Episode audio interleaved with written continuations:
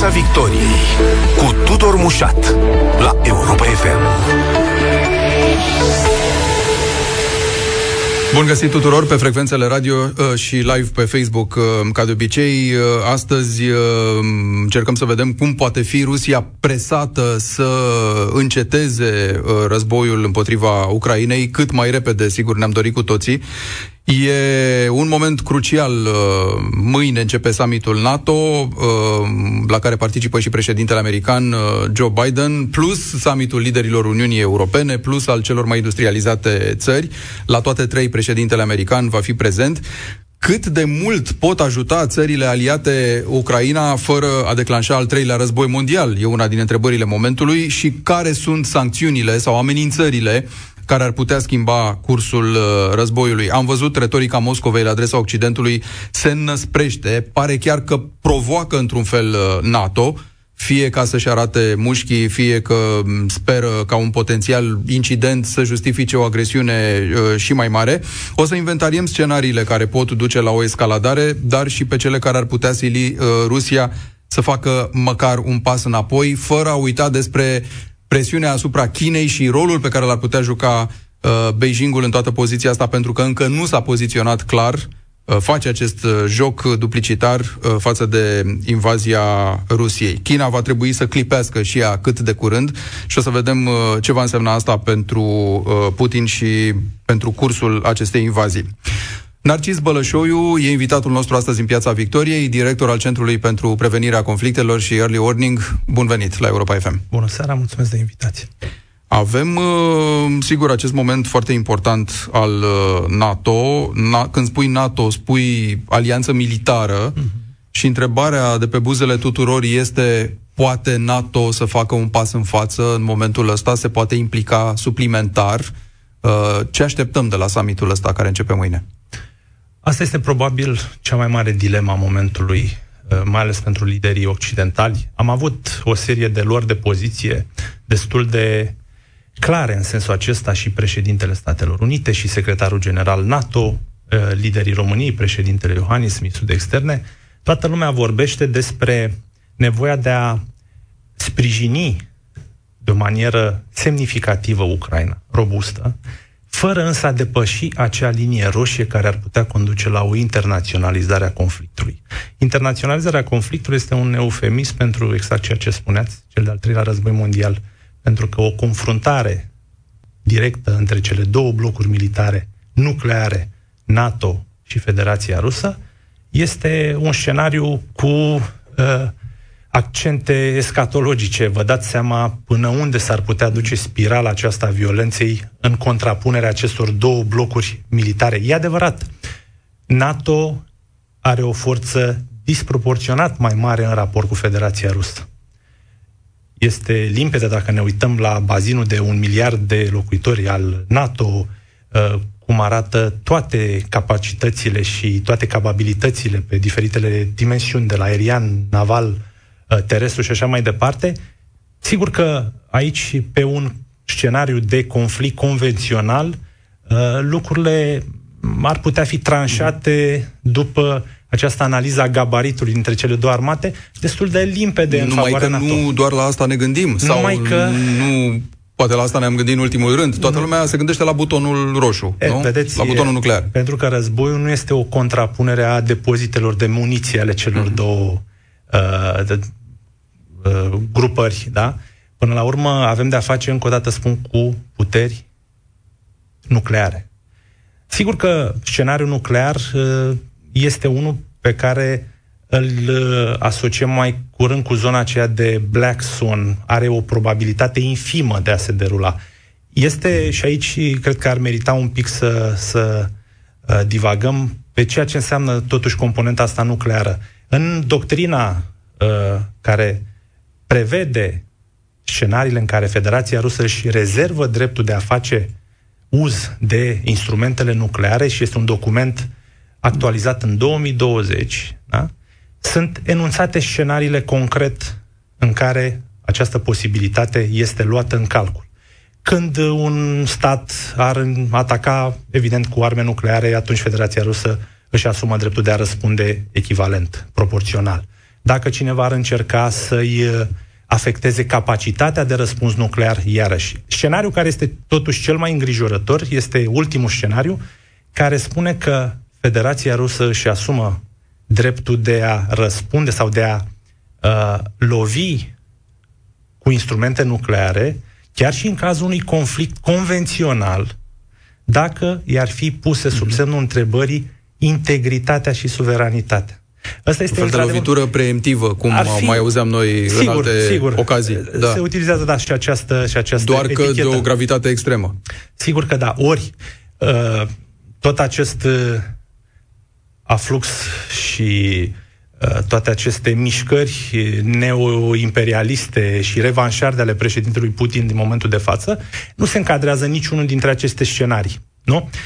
Pe de altă parte, nici nu putem merge pe o logică a escaladării, considerând că președintele Putin, pentru că vorbim de o autocrație și de asta eu vorbesc mai curând de persoană. despre o persoană, despre liderul aflat la vârful piramidei decizionale în Federația Rusă, pentru că acolo nu ai instituții care să contrabalanceze. Da? Și de asta enunț, practic, ceea ce ar face liderul acestei autocrații într-o astfel de situație. Deci nu cred că este foarte înțelept a considera că el își îngrădește decizia de o doctrină pe care i-au elaborat-o tot în ce? În sensul unei descurajări a Occidentului adică de a interveni. ziceți că ar putea recurge la ea chiar în scopul, nu că avem uh, doctrina asta rusă a escaladării pentru dezescaladare, adică da. te ameninți eu că fac ceva o nefăcută, ca să nu ajungem ca acolo. tu să dai înapoi și să zici, bine, atunci mă retrag eu, mai bine că nu vreau să văd ce se Sigur, întâmplă. însă devine complicat odată ce avansează foarte mult în Ucraina, odată ce, iată, bazinul Donbasului a fost recunoscut și poate la un moment dat să fie alipit, al cui teritoriu este? Practic, atentez la integritatea și suverenitatea Federației Ruse sau nu? Și încă o chestiune care merită uh, tot aici uh, adăugată este cum arată procedural pentru că există în, același, în aceeași doctrină, este descrisă cum ar putea fi utilizată și care este lanțul de comandă. Deci uh, este totuși interesant de văzut că butonul roșu al unei lansări directe nu este la președintele statului, nu este la Vladimir Putin. El transmite comanda către șeful statului major. Șeful statului major, șeful armatei, da, Federației Ruse, are codurile pentru lansare, iar de la șeful armatei există două variante prin care această comandă poate fi operaționalizată unu, o transmite către comandantul bazei militare nucleare de unde ar trebui să fie lansată, mm-hmm. sau doi, există o așa numită eludare numită perimetr, adică el are posibilitatea de a lansa direct o rachetă nucleară, însă numai din bazele terestre, din acele silozuri. Deci nu poate lansa direct un atac din submarinele nucleare sau uh, aerian, ci numai din bazele terestre. Deci Uh, vreau să spun asta pentru a înțelege totuși că nu este uh, o mișcare care depinde totuși de faptul că Vladimir Putin se trezește cu fața la cerșaf într-o dimineață, apasă butonul roșu și toată planeta se uită în aer. Da. Nu, există totuși acest circuit uh, care, într-adevăr, depinde și de loialitatea pe care factorul militar de decizie uh-huh. o are totuși o manifestă în raport cu președintele statului, dar e un filtru. Și e un filtru care e relevant pentru că în momentul de față, iată, Sergei Șoigu, unul dintre oamenii de încredere și apropiați ai președintelui, da. ai președintelui da, rus, nu a fost văzut de două săptămâni în nicio imagine publică.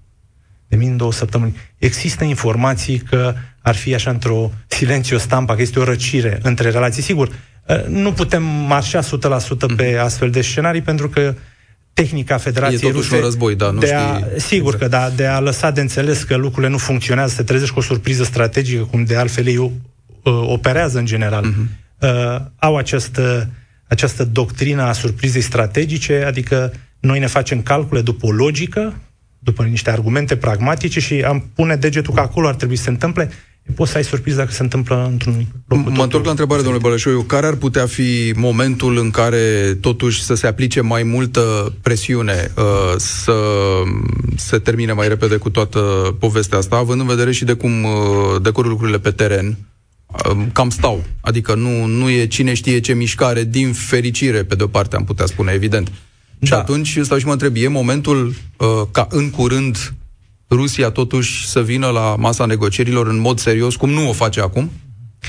Vedeți, ne aflăm deja în planul B. Planul inițial, acela al unei incursiuni care ar fi trebuit să rezolve problema în 48 de ore, în care armata Federației Ruse ar fi defilat uh, către Kiev și în care informațiile oferite de principale structuri de informații uh, arătau că aproape jumătate din armata Federației Ruse, din armata ucraineană, nu ar pune mână pe armă pentru a intra în coliziune cu armata frățească, cu ghimele de rigoare a Federației Ruse. Iată că vedem inclusiv Mariupolul. Păi Mariupolul, dacă ne uităm la, la, la uh, ampreta indică, vedem că acolo sunt foarte mulți etnici ruși care luptă cu armata Federației Ruse fără niciun fel de problemă. Deci am avut acest scenariu care s-a dovedit unul întemeiat pe niște premize false, da. pe o analiză situațională bazată pe niște clișee și, uh, cum să spun, probabil pe niște argumente pe care liderii serviciului de informații le-au oferit președintelui Putin pentru că el nu acceptă să audă altceva. Trebuie să vină în întâmpinarea așteptărilor lui. Ați văzut în uh, acea ședință a Consiliului de Securitate șeful SVR, șeful Serviciului de Informații Externe, Serghei Narășchin, a fost umilit. Noi am văzut acea imagine, însă undeva în subsidiar discuția a fost mai lungă și acesta i-a spus că lucrurile nu sunt atât de simple și atât de clare pe cum îi le prezentase celălalt serviciu Uh, FSB-ul, secția 5, condusă, uh, iată, de un general care în momentul de față este în arest la domiciliu, tocmai pentru că nu a livrat informații care nu s-au dovedit reale în teren.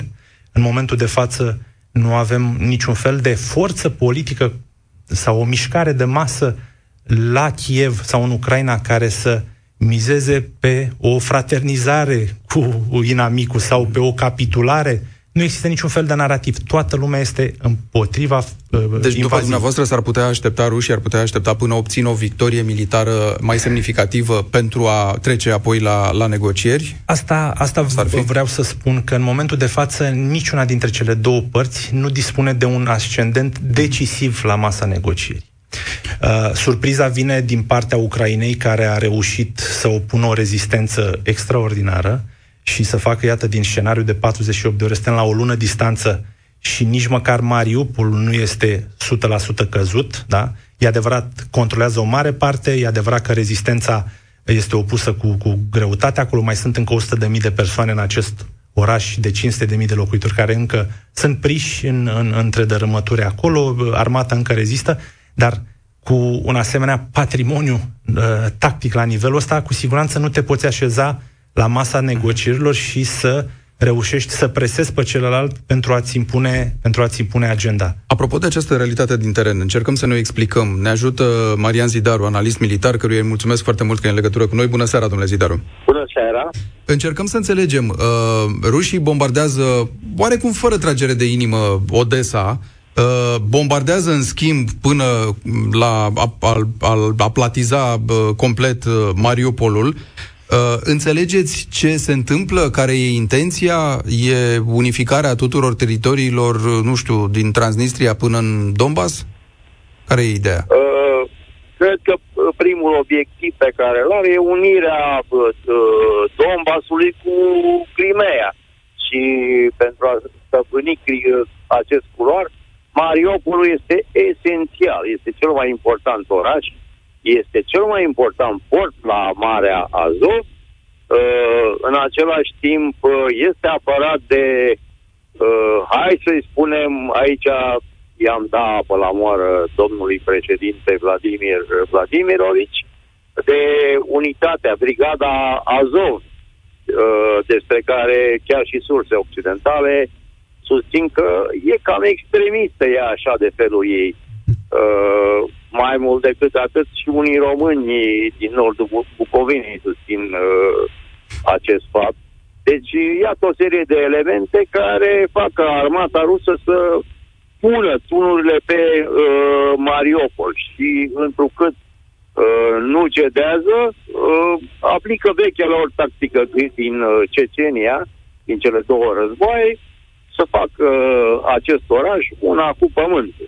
Uh, din, din această cauză folosesc uh, echipamente, inclusiv din cele mai, hai să le spunem, mai puțin inteligente, dar care uh, pot să pună totul la pământ. Cu mai puțină precizie, uh, dar care distrug uh, fără exact, discernământ. Asta, da. Exact. Asta, asta au făcut și la Grozny, asta au făcut și la Aleppo. Cât despre Odessa, a... domnule Zidaru?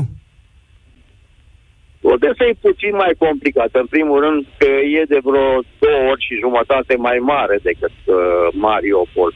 În al doilea rând, bine și acolo e o populație rusofonă destul de importantă.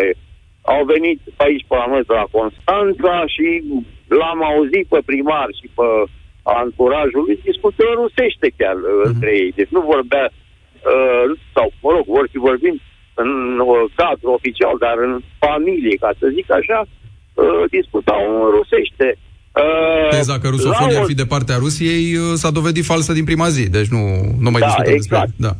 Uh, uh, în al doilea rând, la Odessa, principala problemă este uh, pe lângă mărimea orașului și anumite greutăți de a uh, face acum uh, o uh, campanie directă, un atac direct în primul rând, minarea apelor teritoriale. Zile trecute a fost și o alertă de mine transmisă, transmisă chiar de centrul de la Novorosis, recepționată în Spania și uh, noi am alertat câteva nave dragoare și puitoare de mine. Mm.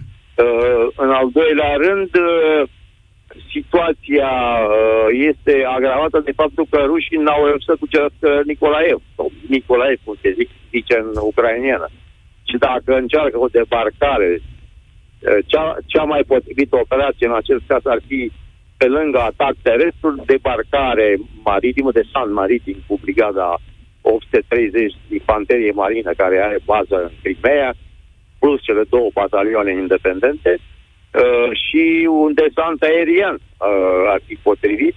Uh, divizia 7 de la Novorosis uh, e, hai să-i zicem, destul de apropiată de... Uh-huh. Dar atâta timp cât uh, ucrainienii sunt puternici la Nicolaev, o astfel de operație este foarte riscantă. Din cauza asta bombardează așa mai lipsiți de convingere și da. își concentrează forțele uh, pe, uh, pe Mariupol. Un ultim lucru, domnule Zidaru, analiza dumneavoastră, cu ce ar putea ajuta NATO în continuare Ucraina, fără totuși să riște să declanșeze un război mondial? Pare întrebarea momentului, apropo și de summitul de mâine.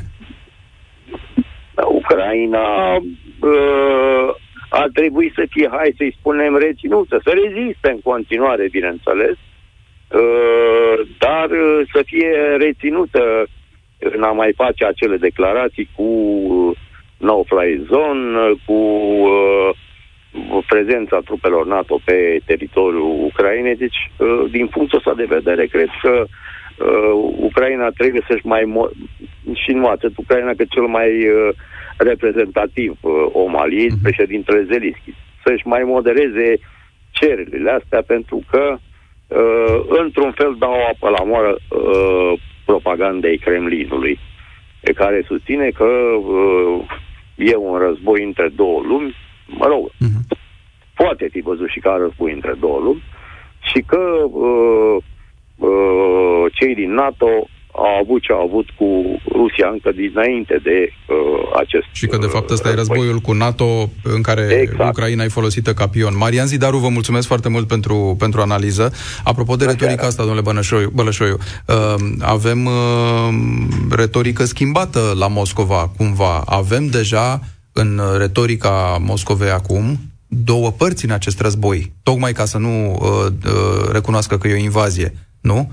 Acolo s-a schimbat povestea. E un război, ba cu Ucraina, ba cu NATO, ba cu lumea occidentală, dar în orice caz e un război cu două părți. Și acum ți-e greu, nu? Când auzi rus fiind, domnule, un război în care sunt două părți, să știi cine l-a început sau cu ce argumente. Au, au sucit-o în direcția asta. Nu mai e operațiune specială. Da, bun. E adevărat. E foarte complicat, mai ales pentru liderul de la Kremlin, să păstreze în continuare susținerea publică pentru această invazie, pentru această agresiune abominabilă, dacă nu găsește de partea cealaltă eternul actor negativ în jurul căruia mă rog, a reușit întotdeauna să coaguleze sprijinul în propria societate, pentru că știm ce fac președinții. E o chestiune și pe care o fac și americanii. Când ai probleme acasă, când ai probleme economice acasă, te îndrepți către politica externă. Majoritatea liderilor se refugiază către politica externă atunci când au probleme în interior. Sigur, aici chestiunea este foarte complicată pentru că noi am mai discutat lucrul ăsta. Țesătura relațională dintre poporul rus și cel ucrainian este una extrem de strânsă, cu foarte multe paliere, cu foarte multe uh, uh rubedenii, uh, co- uh, cooperări pe linie economică și așa mai departe. Deci sunt foarte multe paliere care îi leagă și e greu să utilizezi un narativ în care să fie centrat pe Ucraina și să beneficiezi de susținere în rândul propriei populații. De aceea trebuie să împingi imaginea dincolo de limitele Ucrainei, adică să faci din NATO Occident e de fapt acolo și, NATO, și se folosește de Ucraina să se bată cu noi rușii, nu? Cam asta că da, asta este imperiul decadent, nu? Care vrea să sugrume Maica Rusie și asta este până la urmă Ați văzut ultimele declarații, uh, inclusiv ale uh, uh, lui Sergei Lavrov, ministrul de externe al Federației Ruse, a spus că el, uh, din ce vede în momentul de față, o declarație de astăzi, mm-hmm. că uh, avansează negocierile, are din ce în cel mai mult scepticism vis-a-vis de o reușită, pentru că are senzația că nu discută cu Ucraina, ci discută cu Statele Unite care îi ține de mână pe ucrainieni. Da. Deci același Deloc tip... flatant pentru ucraineni, apropo de relațiile astea de frăție, uh. că practic le le neagă voința și existența încă o dată uh, cinic în felul ăsta, nu? Absolut. Da. E o abordare plină de ridicol. Da, adică sunt frații noștri, dar de fapt uh, nu există, sunt uh, niște păpuși, niște marionete. Bun, dar da. acolo pe teren nu mor americanii, mor ucrainieni. Uh-huh. Ucrainieni cei care au luptat și trebuie să recunoaștem nou beneficiat de tehnica de care au parte Federația Rusă, și sprijinul pe care noi am putut să-l acordăm. Au avut această striadă Stinger, rachetele uh, care pot fi trase de pe umăr antiaeriene, javelinurile, rachetele antitank, care au făcut într-adevăr furori, mai ales pe ceea ce a însemnat întreruperea lanțurilor de aprovizionare, da? și cerebrele uh, drone de producție turcă Baraktar, care de asemenea au reușit să dea lovituri foarte importante mai ales dincolo de linia frontului, întrerupând uh, liniile uh, de aprovizionare ale, ale trupelor ruse. Ziceați ceva mai devreme, domnule Bălășoiu, că nicio parte nu e suficient de bine poziționată în teren ca să vină la masa negocierilor cu mână forte, să zicem. Da, cât de mult se pot schimba totuși lucrurile? Adică, dacă privim cumva simplificat Rusia ce poate să mai ceară în afară de teritoriu? Pentru că povestea cu neutralitatea și denazificarea, cred că nu mai intră în discuție. Ucraina a recunoscut public că nu vrea să intre în NATO și chiar dacă ar vrea, nu o să o primească NATO și noi știm cu toții că așa e. Deci, la revedere acest subiect. Mai rămâne ce? Pretenții teritoriale, uh, o halcă întreagă, ocuparea întregii Ucraine, la asta se reduce? Pretenția rusă până la urmă, la teritoriu? La cred control că, de teritoriu? Cred că avem de-a face aici cu o geometrie variabilă, care într-adevăr este conectată și cu realitatea din teren. În mod clar, uh, eu suspectez că Federația Rusă trage de timp în momentul de față pentru a reuși să dobândească o supremație pe teren și pentru, a, pentru a-și putea consolida poziția la masa negocierii în momentul de față. La Dar, care să ceară ce la acele negocieri, odată ce are această supremație în teren? Cu, acel teren pe care l-a ocupat deja? Asta, asta uh, suspectăm, pentru că dacă ne luăm după declarațiile oficiale, vedem că sunt câteva elemente cheie acolo. Vorbim despre recunoașterea Crimeei, dar uh, suveranității Crimeei, recunoașterea uh, în Constituție, scoaterea din Constituție uh, a doleanțelor de a merge NATO, da. în NATO și Uniunea Europeană și înlocuirea cu neutralitatea, unul dintre cele mai sensibile subiecte este reprezentat de noile teritorii din bazinul Donbasului, Lugansku, da? zona respectivă, Donetsku, da? care au fost recunoscute ca independente și unde, evident, uh, pentru Kiev, acestea uh-huh. sunt în mhm. momentul de față elemente asupra cărora nu este, nu este dispusă să facă niciun fel de concesie, mai avem chestiunea demilitarizării, care înseamnă, în traducere liberă, capitularea și renunțarea la propriile forțe armate ca o garanție de, de, de neutralitate. Ori asta sigur că este cumva aberant, dar chiar și aici ucrainienii au arătat o oarecare deschidere cu o condiție. securitatea să le fie asigurată, garantată de actori terți, printre care au fost invocați Marea Britanie și Turcia. Ultimele elemente, deci astea așa arată la nivel oficial declarațiile vis-a-vis de doleanțele Federației Ruse, cum se așează la masa negocierilor. Uh, ultimul uh, tablou pe care îl avem vine din partea uh, premierului israelian Naftali Bennett, care a spus că Federația uh, rusă este disponibilă să-și flexibilizeze poziția inclusiv în privința demilitarizării. Da? Neutralitatea se pare că este un subiect asupra căruia Chievul a arătat flexibilitate, iar această demilitarizare, deci ar fi de acord mm. ca Ucraina să-și păstreze forțele armate, evident rămâne de discutat cum ar putea arăta acele garanții, pentru că acele garanții însemna să ai trupe străine sau mm-hmm. Sau să țară cineva în ajutor instrumente printr-un militare, tratat. Printr-un da, tratat, da. ori asta nu se prea bate cap în cap, nu exact. cu neutralitate, da, adică este da. o chestiune destul de complicată. Dar avem, iată, aceste mm. elemente da, care uh, de la o zi la alta parcă se uh, schimbă în funcție și de cum arată lucrurile în teren și de diferitele intervenții. E adevărat că sunt foarte multe teme și modul în care decur negocieri, nu avem acces. Nu avem acces, avem doar puține elemente pe care le putem culege din declarațiile de la nivel înalt făcute de diversi lideri. Dar da. Ce putem, sau ce observăm acum e așa, pe de o parte Occidentul înarmează, alimentează cu arme Ucraina, ajutând-o să reziste cât mai mult, nu? Asta e da. ideea, în invers proporțional, să zicem, cu slăbirea uh, Rusiei și în urma sancțiunilor și în urma epuizării generate de această invazie care merge prost pentru ei. Uh, pe celălalt plan al negocierilor, uh, Probabil că, mă rog, se discută și aici, exact cum ziceați, uh, în umbră foarte multe lucruri. Ce vedem însă la suprafață e inclusiv presiunea asta pusă pe China să-și asume odată o poziție mai clară față de Rusia. Vedem că nu se întâmplă, cel puțin în plan public. Din potrivă, am spune.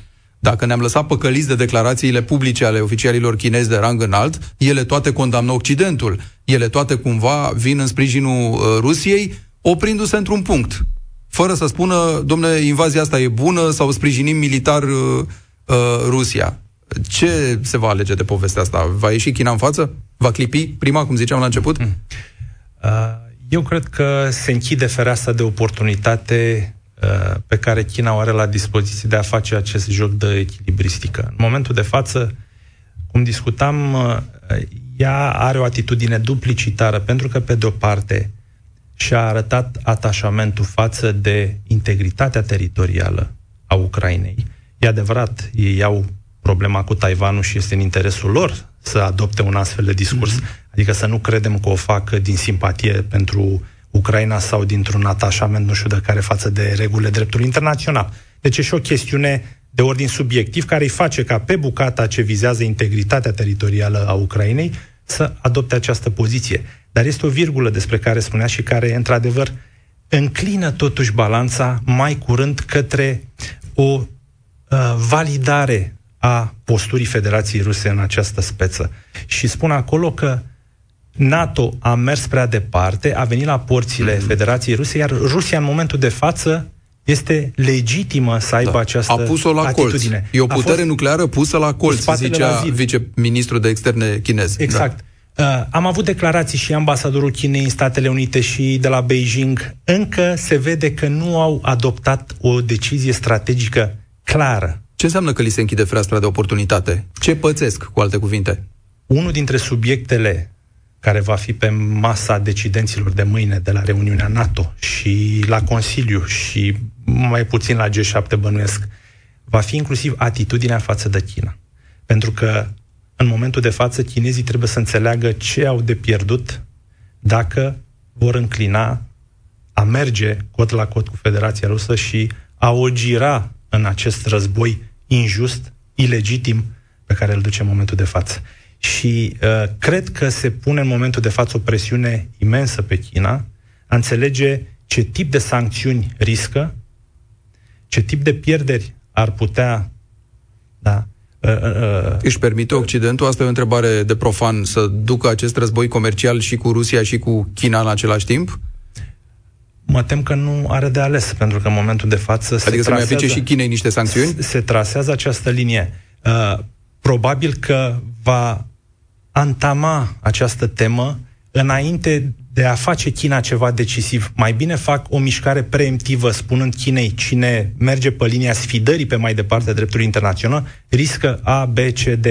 Și probabil că atunci de- decizia Chinei va fi în cunoștință de cauză, pentru că dacă au de gând să facă această mișcare, oricum, a posteriori, ești obligat să impui sancțiunea mm-hmm. și asupra Chinei, pentru că oricine va încerca în momentul de față să fie un backdoor pentru sancțiune la nivel bancar, tehnologic și așa mai departe pentru Federația Rusă, intră sub sancțiunile occidentale. Și cred că este o mișcare bună de a preveni China uh, vis-a-vis de riscurile pe care și le asumă dacă adoptă o asemenea poziție, decât a acționa ulterior și a da naștere la o escaladare care, într-adevăr, va genera costuri importante. Eu încă mizez pe faptul că, deși uh, China are interese inclusiv cu Federația Rusă, iau un acord uh, și au uh, declarat uh, până la urmă interesul. Și au făcut jurăminte. Și au da. făcut jurăminte uh, în marja jocurilor de la Beijing, când a fost acea întâlnire, dar văd foarte multe nuanțări în momentul de față. Am avut 40 de întâlniri între Xi Jinping și Vladimir Putin.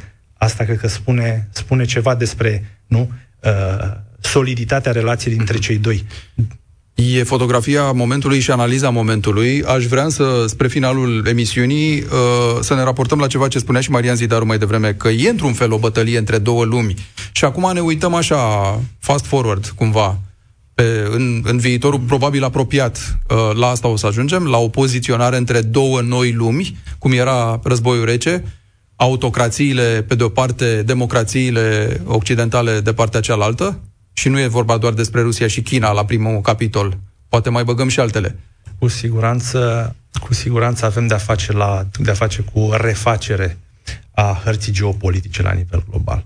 Ar fi naiv să credem că războiul din Ucraina, fie că se va termina într-un interval proxim, Uh, vom putea să uităm ceea ce s-a întâmplat și revenim la o, o stare de status quo ante, cum se spune anterioară, nu? 2013, eventual, 2013, înainte de anexarea Crimei. Inclusiv da. de Crimea. Da. Nu, nu se poate așa ceva, pentru că am făcut suficiente, sau Occidentul a făcut suficiente greșeli. Gândiți-vă că după Crimea, după anexarea unui teritoriu precum Crimea, simplu fapt că acolo nu a existat un conflict armat serios, nu face din perspectiva dreptului internațional sau a sfidării normelor de drept uh-huh. internațional, nu face cu nimic mai simplă speța de atunci decât ceea ce vedem acum și Occidentul a luat uh, o atitudine extrem de timidă vis-a-vis de Federația Rusă în acel moment. Deci este clar că nu își mai permite să dea cecuri în alb. Nu își mai uh-huh. permite să meargă uh, pe bona fides că Federația Rusă de aici încolo, iată, va reveni în matca dreptului internațional și pe scena asta a conviețuirii uh, statelor, lucrurile vor merge fără niciun fel de problemă. Se trasează o linie. Va fi un nou război rece, dar, așa mhm. cum spuneați, nu merg pe premiza unei uh, polarizări geografice, ci vorbim de democrații și celor statelor care se vor ralia normelor, valorilor și principiilor democratice, așa cum emană ele din lumea occidentală, da? Iar de cealaltă parte vom avea acest pol al autocrațiilor, mm-hmm iar acest cordon sanitar dintre cele două lumi va genera costuri. Va genera costuri da. și la asta se gândește China în momentul de față. Reținem ideea asta pentru că ea va reveni cu siguranță în discuțiile noastre. Narcis Bălășoiu, mulțumesc foarte mult. Pe curând în Piața Victoriei. Piața Victoriei cu Tudor Mușat la Europa FM.